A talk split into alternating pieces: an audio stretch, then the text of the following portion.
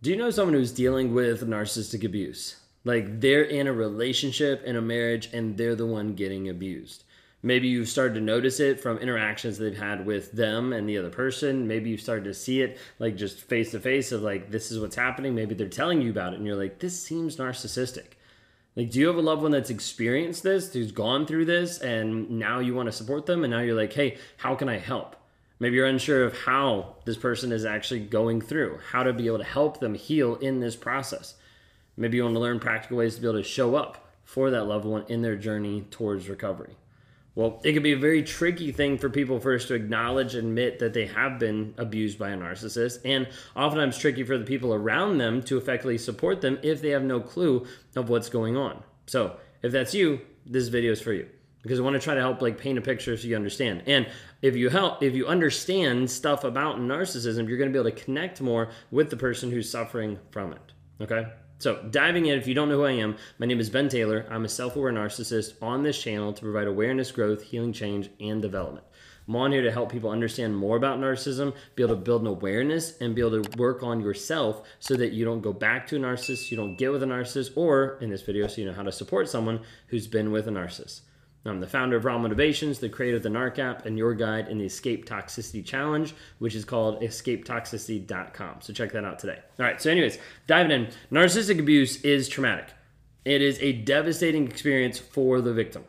Okay, and that is what's happening. It is a person oftentimes that is used and abused and manipulated emotionally in ways that makes it so hard to be able to identify what is actually happening. So oftentimes it leaves the people around them to be like, oh, just leave. Like, just go over it, get over it. Like it's been six months. You should be fine. Like what's actually going on? Like why are you still stuck on this person? Like I think you still want this person. So many of these things. Okay. And oftentimes people don't understand that when you're with a narcissist, it's compounded, it's compressed really quickly. So think of it this way one day with a narcissist can be like a week. One week can be like a month. One month can be like a quarter. Quarter can be a year. Like it can be compounded really, really quick. Okay. And a lot of people don't realize that. And the other piece that people don't realize is the trauma bond effect, which brings you to a place where you're like an addictive nature and you're addicted to that toxic person. Like you want to go back, you want to interact, you want to see them. You're like, I hope he calls me. Like he cheated on me a million times, but like maybe this time he'll be better. Like maybe he'll get it figured out. Maybe he'll get it fixed. Maybe he'll come back. We have so much potential together. And it goes on and on and on. Okay. But you get into this addictive cycle.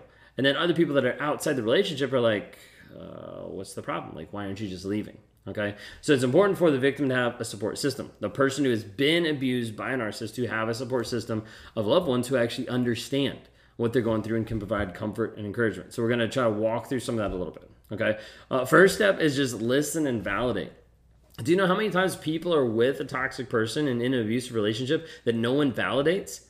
Like sometimes the first call I have with someone, like a discovery call, like working to, through like one on one of like, hey, what's going on? Tell me what's going on. And they get finished talking, or they talk the entire time and they're like, wow, I didn't realize how fast it went. And I was like, oftentimes this is the first time you've told someone. And they've been like, no, this is the first time that someone's listened, or the first time that someone's understood. And so a big piece in someone's healing can just be like shutting up and listen to them like you don't have to offer solutions, you don't have to fix them, you don't have to like fix the problems that are going on in those moments, but just listen to them. This is one of the easiest advice for me to give, one of the hardest ones for me to do. Not necessarily for clients, but with close family members, close friends. And that's where it gets really hard. That's when the rubber meets the road of like, okay, now I need to sit back and I need to listen and I need to validate the experiences other people are having. But when I do that, it helps. It helps build a connection and it helps build a growth aspect. One of the most important things you can do for a loved one healing from narcissistic abuse is to be a good listener. Allow them to share like their experiences, their feelings, and this is the key part, without judgment. There's gonna be stuff that they're gonna share that you're gonna be like, whoa, like, I can't believe you did that. You're gonna have to do it without judgment. You're gonna have to sit back and provide a safe place. And then you're gonna have to validate their feelings, their experiences, their emotions, as they may have been gaslit and made to feel like they're the crazy one. And so when you start to underrate or to devalue the things that they're saying, you further some of the abuse. You actually further some of the things that have been happening in that relationship. Let them know that you believe them and that their feelings are valid. It's okay if you don't see it. It's okay if you don't understand. What you need to do is just be there for them. That's one of the hardest things for people. But be there for them. Okay? I want you to think of this example. Like uh, when you're listening to them, when you're interacting with the person that has been narcissistically abused, like just say like, "Hey, I believe you. Like your experience is valid. It takes strength to even share the story, and I'm here for you."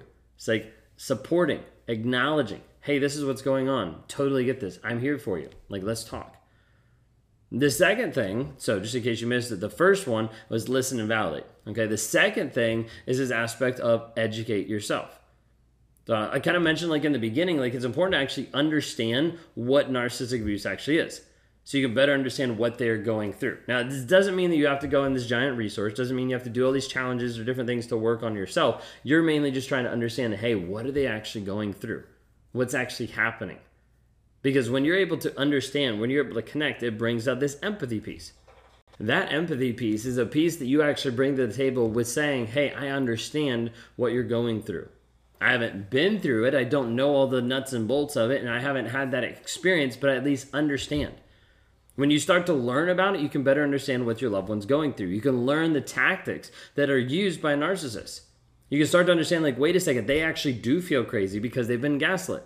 Like they've been manipulated. They've been taught that they have to give in. They have to just comply to the things that the other person is telling them to serve the person that's there and understanding that these tactics that help support your loved one and can avoid like you unintentionally like triggering them. Oftentimes you're in a you're in a communication you're in a talk and all of a sudden you trigger them because like what you said wasn't a bad thing but it was something that connected with them in a different way. Be like hey like totally get that. Like if i ever trigger you like please let me know. It's not my intent. It's not something i want to do but I don't know all the ins and outs. I don't know all the things, and I don't need to know all the things. But I just want to be able to say, like, hey, if I trigger you, like, please let me know. And sometimes people can come up and give this example of like, hey, I've been working on doing some research. I've been trying to study some about narcissistic abuse, and I want you to understand, uh, like, I want to understand what you've actually been through. Like, can you tell me more? Can you help me understand more? Like, being there for them, listen and validate, and then educate yourself on it. Okay, because if you get to the place where you're just like, yeah, this doesn't exist, doesn't real, like you further abuse. You're just enabling it. And so you need to be able to understand, hey, there's things that are going on. Let me actually engage with them. All right, number three uh, would be this aspect of can encourage professional help. Like have them work with someone. While you can provide supports for your loved one, it's important to recognize that healing oftentimes is a long and a difficult journey. The hard thing here is they got to find a therapist or a coach that works well with them. I've worked with a lot of different people who have spent thousands and thousands of dollars on therapists last year. And they thought, like, hey, this would work. And it never did. And in one session, they're like, wow, you get it easier than a lot of people. And I do because I've been there. I've walked that road. I've done those things. So understanding, hey, totally get where you're coming from because that's what I did. That's where I was. That's what was going on. A lot of times when they go to a therapist, they feel like they're crazy and they don't actually get the healing they need because the therapist is like, well, we don't diagnose other people. Well, we don't work on this. Like, well, like here's a couple like self-love things that you need to change. And it doesn't change anything because it hasn't actually changed the mindset. It hasn't actually changed the toxic addiction that builds in your mind. It's called a trauma bond that pulls you back to that toxic person. Anyways, that's a little side rant. But like understanding like that addiction piece is really key. And it's key for them to seek someone who's actually going to be able to help them. So encourage them to seek professional help. Therapy, counseling uh, to help them process the trauma, EMDR therapy, EMI, uh, different aspects of it. There's many different pieces of it. Uh, I've got a couple videos on YouTube just talking about like, hey, like go look into this. What do you need to look for in therapists, in a counselor, things like that. Um, so being able to support them, okay. Uh, the fourth one is being able to practice self care. Now, what I mean with this is like being able to practice self care on yourself, so that you're in a good emotional state to be able to help them. Okay, supporting another person that's going through narcissistic abuse can be emotionally taxing and draining, uh, especially when they're going on and telling you all about everything that's happened. Okay, which is a good thing, but it can be really taxing and draining on you. So it's important to take care of yourself going through this as well set boundaries take breaks when you need to prioritize your own self-care that you can show up for your for the loved one that's in your life when they need you okay? So like i want to show you support but i need to take a break. Like can we just take a pause and come back? Like let's talk later after i've had some time to recharge to be able to work on this like to be able to understand it okay? One of the biggest things is like just understanding and validating. Like i know i said that at the beginning but like if you can understand about narcissistic abuse and validate that it's real because the other person that you're dealing with or working with right now might be thinking it's not even real. Like he wasn't that bad. He wasn't that abusive when he actually was. And so when you when you come into into into the forefront and you're like, yeah, no, it's not that really big a deal. Like it further validates the gaslighting that they've already believed. So hopefully this gives you like a perspective or an idea about narcissistic abuse. And I would definitely encourage you if you're new to the channel or if you're new on here and you're wondering how do I actually support a loved one, like watch some more of the videos because they talk about narcissism. That's what the channel is about. Uh, if you or your loved one need support, uh, additional support, like going through healing and working through, like getting out of the the mindset of like what's actually happening, understanding it more, like consider grabbing a one on one.